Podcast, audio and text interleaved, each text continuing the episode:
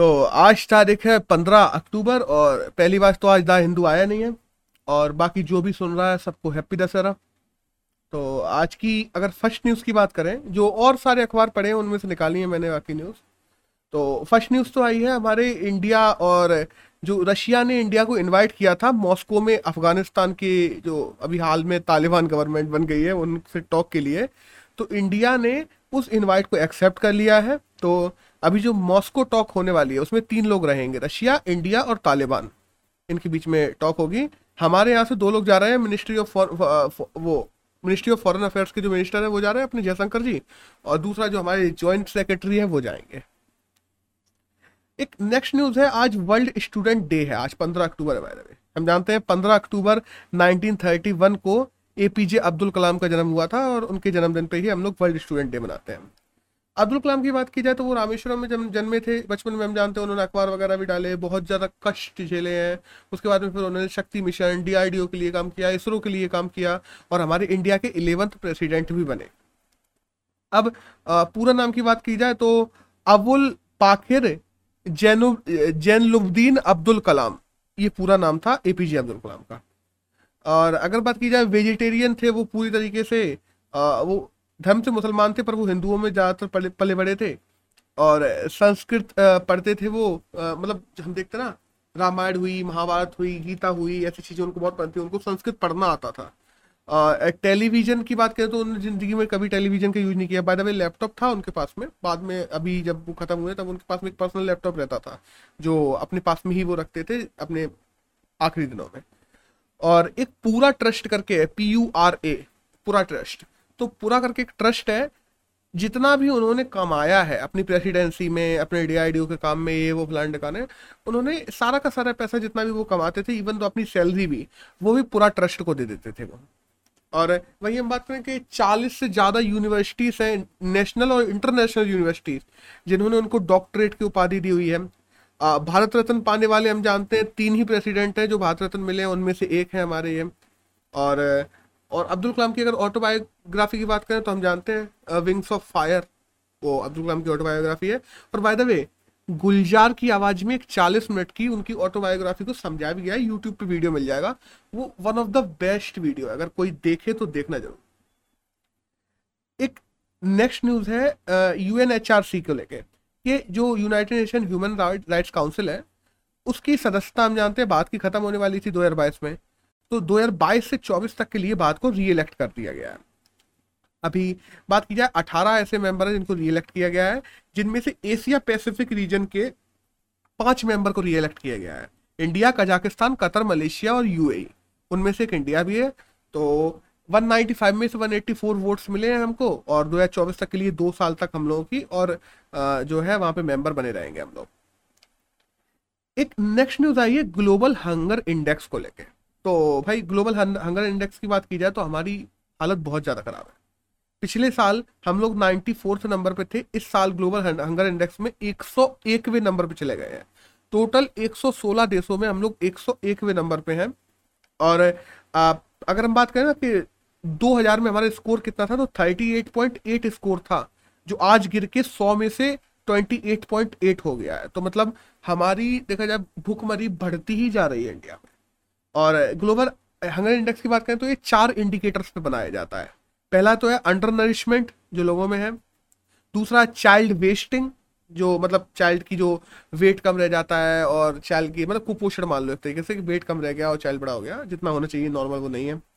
दूसरा child stunting कि उनकी हाइट नहीं बढ़ रही है बच्चों की, बच्चे छोटे रह जा रहे हैं, ये सब चीज़ें।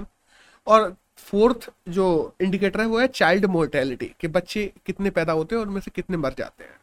तो इन सब की बात करें ओवरऑल तो इंडिया 101वें नंबर पे है वर्ल्ड ग्लोबल हंगर इंडेक्स में अब हम बात करें कि ग्लोबल हंगर इंडेक्स कब से निकाला जा रहा है तो 2006 से इसको शुरू किया गया था, जो आयरिश एड एजेंसी है एक तो और दूसरी हम जानते हैं कि जर्मनी की एक एजेंसी है जिसका नाम है वेल्ट हंगर हाई लाइफ ये दोनों है जो ग्लोबल हंगर इंडेक्स मिलकर निकालती हैं। और 2006 से इसको निकालना शुरू किया गया था, और ये सिक्सटीन एडिशन है जो इस बार निकला हुआ है। दैट्स ऑल एक नेक्स्ट न्यूज़ आई है महाराष्ट्र के एमएलए फंड को लेकर तो क्या है ना राज्य सरकार में, हर राज्य सरकार में अपना एमएलए फंड अलग अलग है। सैलरी चीज़ अलग होती है एमएलए फंड अलग चीज़ होता है। एमएलए को फंड दिया जाता है कि तुम्हें अपने यहाँ काम करना है अलग अलग चीज़ों को लेकर और बेसिकली एमएलए फंड में से जैसे दस परसेंट कैपेसिटी बिल्डिंग को काम करना है, तुम्हें बीस तीस परसेंट इंफ्रास्ट्रक्चर में काम करना है, इसका पाँच परसेंट एजुकेशन में काम करना है बीस परसेंट इसमें काम लेना है लोग गरीबों को उत्थान के लिए काम लेना है तो इन सब चीज़ों के लिए एमएलए फंड होते हैं हर राज्य में। तो महाराष्ट्र का जो एमएलए फंड है, वो अभी तीन करोड़ था, उसको बढ़ा के चार करोड़ कर दिया गया एक करोड़ बढ़ा दिए गए अब इसमें पता है प्रॉब्लम क्या ब्रो हमारे इंडिया में जब तुम एमएलए फंड की देखने जाओगे ना रिपोर्ट्स इंडिया में ज़्यादातर एमएलए अपने साल का फंड यूज़ ही नहीं कर पाते। मतलब वो इतने अनएजुकेटेड हैं ज़्यादातर एमएलए तो उनको पता ही नहीं है कि इस इस फंड को यूज़ कैसे करना है और किन जगहों पे यूज़ करना है। क्योंकि तुम उसी स्पेसिफिक सेक्टर में यूज़ कर सकते हो और कहीं यूज़ नहीं कर सकते। और वो सेक्टर में किस तरीके से यूज़ करना उनको पता ही नहीं है। ज़्यादातर एमएलए फंड साल के एंड में जब वित्तीय वर्ष खत्म होता है हमारा इकतीस मार्च को तो लैप्स हो जाते हैं इंडिया में। एक नेक्स्ट न्यूज़ आई है एडिबल ऑयल को लेके। हम जानते हैं एडिबल ऑयल में 40 परसेंट से ज़्यादा की, तकरीबन कल ही बात की थी हम लोगों ने 43.8 परसेंट इन्फ्लेशन चल रही है। तो एडिबल ऑयल जिस हिसाब से दाम बढ़ रहे हैं एडिबल ऑयल की बात करें पाम ऑयल की बात करें सोयाबीन ऑयल की बात करें मस्टर्ड ऑयल की बात करें, सबके दाम बढ़ रहे हैं। तो अभी सेंटर ने ये घोषणा की है कि कस्टम ड्यूटी में वो लोग थोड़ी राहत देंगे और साथ ही साथ में जो एग्री सेस लगता है एग्रीकल्चर सेस लगता है, जो ऑयल्स पे लगता है, वो एग्री सेस को खत्म किया जाएगा। तो अभी की अगर बात करें तो जा कई कई राज्यों में एक सौ अस्सी और कई कई राज्यों में दो सौ बीस तक पहुँच गए हैं ऑयल के दाम। और इंडिया में बात करें तो इंडिया में सबसे ज़्यादा पाम ऑयल यूज़ किया जाता है। सेकंड नंबर पे सोयाबीन ऑयल थर्ड पे मस्टर्ड ऑयल और, हम ज़्यादातर क्या करते हैं ना, ज़्यादातर इम्पोर्ट करवाते हैं। जो, जितने भी ऑयल की बात करें तो ज़्यादातर इम्पोर्ट करवाते हैं इम्पोर्ट कहाँ से करवाते हैं हम? मलेशिया से, ब्राज़ील से और अर्जेंटीना से। इन्हीं से हम ज़्यादातर इम्पोर्ट करवाते हैं अपने ऑयल को। अब, हम बात करें ना, कि किसानों पे तो ब्रो डबल तरफा मार पड़ रही है, अगर सच वाली बात बोले। इधर ऑयल के दाम भी बढ़ते जा रहे हैं, वो उनके लिए खाना पीना महँगा होता जा रहा है। और दूसरी तरफ़ हम लोग बात करें तो जीएम सोया को सरकार ने कह दिया था, जो जेनेटिकली मॉडिफाइड सोया है, उसको इम्पोर्ट करवा लो। तो वो किसान तो इम्पोर्ट करवाएँगे नहीं ना, सीधी सी बात है, व्यापारी इम्पोर्ट करवाएँगे उसको। जब वो देश में आएगी तो इन लोगों की सोयाबीन के दाम और ज़्यादा प्रॉब्लम आएगी क्योंकि यहाँ पे सोया वो आएगी। तो जो किसानों की सोया है, उसके दाम और, क्योंकि वो सस्ते में आएगी, सीधी सी बात है तो किसानों की सोया के दाम और घट जाएँगे तो किसानों पे तो डबल मार पड़ेगी। अब सुनो, अगर हम बात करें एग्रीकल्चर सेस कस्टम ड्यूटी, सबको कम करने के बाद भी कितना दाम कितना दाम कम होंगे तो इसी आर्टिकल में एक चीज़ लिखी है कि मुश्किल से छह से सात रुपए कम होंगे, और वो भी आने वाले चार पाँच महीने में उसका असर दिखाई देगा। तो अंदाज़ा लगा लो, अगर 220 से छह सात रुपए कम भी होगा तो कितने ही कम हो गए एक नेक्स्ट न्यूज़ आई है कनाडा में। कि कनाडा में पहला बार, देखो, अभी तक ऐसा कहीं हुआ नहीं है प्रैक्टिकली कि कोई मीटियोरॉइड गिरा हो जो किसी के घर में ही गिर गया हो। तो कनाडा में अभी पहला ऐसा इंस्टेंस निकल के आया है जिसमें एक एक किलो का मीटियोरॉइड एक महिला के घर में गिरा, वो बेड पे सो रही थी जस्ट उसके बेड के बगल में आके दूसरे तरफ़ गिरा है। बहुत मानो कि उसकी जान बच गई। वो एकदम से जैसे ही वो गिरा तो वो आवाज़ आवाज़ आई तो वो नीचे गिर पड़ी बेड से। तो उसकी उसकी आजकल कल भी सोशल मीडिया पे वो काफ़ी बना रहा है तो इस वजह से मैंने सोचा खबर कर एक नेक्स्ट न्यूज़ है लिंकडिन को लेके, कि लिंकडिन ने कह दिया है कि हमारी जो सर्विसेज़ हैं, उनको, उनके लिए ऑपरेटिंग इन्वायरमेंट नहीं मिल रहा है चाइना में, और हमारी सर्विसेज़ को बहुत ज़्यादा रिस्ट्रिक्ट किया जा रहा है। इसीलिए लिंकडिन को चाइना में हम बंद करने वाले हैं माइक्रोसॉफ्ट ने कह दिया। क्योंकि लिंकडिन माइक्रोसॉफ्ट की कंपनी है तो माइक्रोसॉफ्ट ने कह दिया हम लिंकडिन की सर्विसेज़ चाइना में बंद करने वाले हैं। अब देखो सीधी सी बात ये है ना, चाइना किसी और कंपनी को चलने नहीं देता, जो सही वाली बात है। अपने यहाँ अब लिंकडिन की बात करें तो हम जानते हैं लिंकडिन एक ऐसी प्लेटफॉर्म है जिसपे लोग ज़्यादातर जॉब ढूंढते हैं एम्प्लॉयज़ और एम्प्लॉयज़ होते हैं, आपस में कनेक्ट करके जॉब ढूंढते हैं। दो या तीन में इसका फॉर्मेशन किया गया था। हॉफमैन थे, जो इसके फाउंडर थे ग्राम है, जो इसके सीईओ है, इस समय कैलिफ़ोर्निया में इसका हेडक्वार्टर है कैसा एक नेक्स्ट न्यूज़ आई है बेस्ट एम्प्लॉयर रैंकिंग को लेकर अभी जो फोर्स है फोर्ब्स ने बेस्ट एम्प्लॉयर रैंकिंग रिलीज़ की है। उसमें अगर इंडिया की बात की जाए तो इंडिया में टॉप पे रिलायंस रही है रिलायंस कंपनी तो मतलब ये एम्प्लॉयर इस रैंकिंग के साथ बनाई जाती है कि एम्प्लॉय के लिए इन, जो एम्प्लॉयर है वो अपने एम्प्लॉयज़ को इन्वायरमेंट कैसा प्रदान कर रहा है उनको टाइम पे सैलरी दे रहा है कि नहीं दे रहा है उनको अदर अलाउंसेस दे रहा है कि नहीं दे रहा है उनको छुट्टियाँ दे रहा है कि नहीं दे रहा है। मतलब हर चीज़ देख के ओवरऑल कि एम्प्लॉयर एम्प्लॉय को कितनी ज़्यादा सुविधाएँ दे रहा है। तो उसमें इंडिया पे इंडिया में देखा जाए तो रिलायंस ने टॉप किया है लेकिन वर्ल्ड में देखा जाए तो रिलायंस 52 नंबर पे है।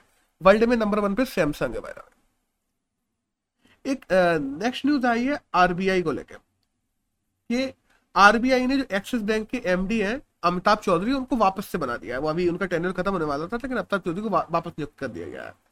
अब आ, हम जानते हैं राजीव मकीजा है जो इसके चेयरमैन है। अमिताभ चौधरी है वो सीईओ और एमडी है दोनों अलग अलग और 1993 में हम बताते हैं कि एक्सिस बैंक का फॉर्मेशन किया गया था that's all it next news आई है इंडिया के फॉरेस्ट कंजर्वेशन एक्ट को लेकर जो 1918 बनाया गया था, हम लोग देखते हैं, जिसके तहत वाइल्ड लाइफ सेंचुरीज बनाई जाती हैं, राष्ट्रीय उद्यान बनाए जाते हैं, राष्ट्रीय अभ्यारण्य बनाए जाते हैं, हम लोग देखते हैं बायोस्फीयर रिज़र्व बनाए जाते हैं, और एक कैसे किसके लिए टाइगर रिज़र्व बनाते हैं एलिफेंट रिज़र्व बनाते हैं अलग अलग सौंचरिया रिज़र्व बनाते हैं, जो एंडेंजर स्पीसीज होती है, उनके अलग अलग रिज़र्व बनाए जाते हैं। अभी हम देखते हैं कि पहला हम लोगों ने जो डॉल्फिन रिज़र्व है, वो वहाँ पे बनाया है पे तमिलनाडु में। तो ये सब चीज़ें की हैं। तो इंडिया कंजर्वेशन फॉरेस्ट एक्ट 1980 में सरकार चाह रही है कि हम अमेंडमेंट लेके आए।